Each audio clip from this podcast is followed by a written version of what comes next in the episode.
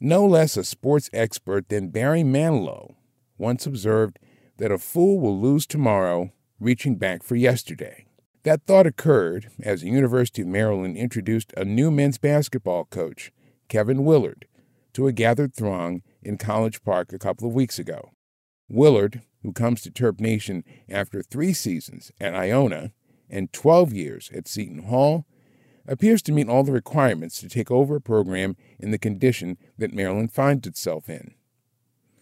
That would be a place where Mark Turgeon, the coach who began the 2021 22 season, jumped ship a third of the way through the year, leaving it in the hands of Danny Manning, who guided the shell shock roster to the first losing season in 29 years.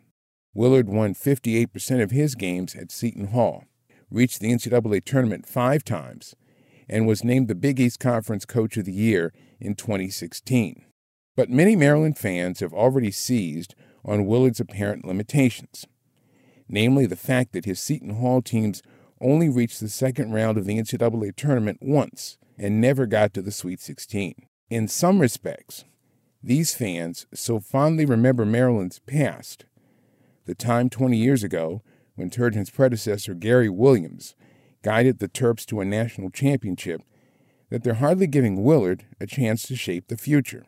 The fans conveniently forget that the Maryland program had been damaged by NCAA imposed sanctions, and the Terps didn't get to the NCAA tournament for the first time under Williams until his fifth season. Maryland did get to the tournament 13 times in Williams' 22 seasons, but only reached the Sweet 16 seven times. The Terps got to the Final Four twice and won one title. In other words, it took time for Gary Williams to become Gary Williams. Kevin Willard inherits a program in better shape than what Williams got, to be sure, but nowhere near as glamorous as many Maryland fans imagine.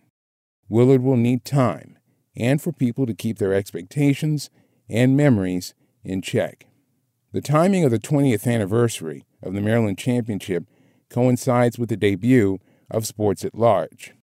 Over the succeeding two decades, on close to 1,000 Mondays, we've taken note of how the sports world turns, hopefully in an entertaining and thought provoking way. I'd be remiss if I didn't take a moment to thank the many people who have made this possible starting with Mark Steiner and Andy Bienstock, who greenlit this idea back in the spring of 2002.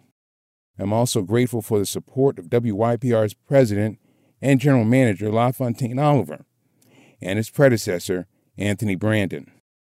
This show would not be possible without the wonderfully talented producers who have guided, cajoled, and mentored me.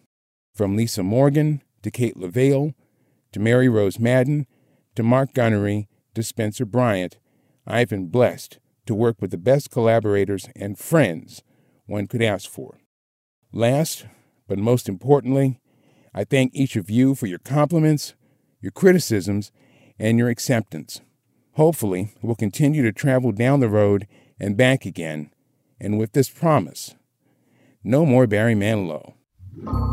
And that's how I see it for this week.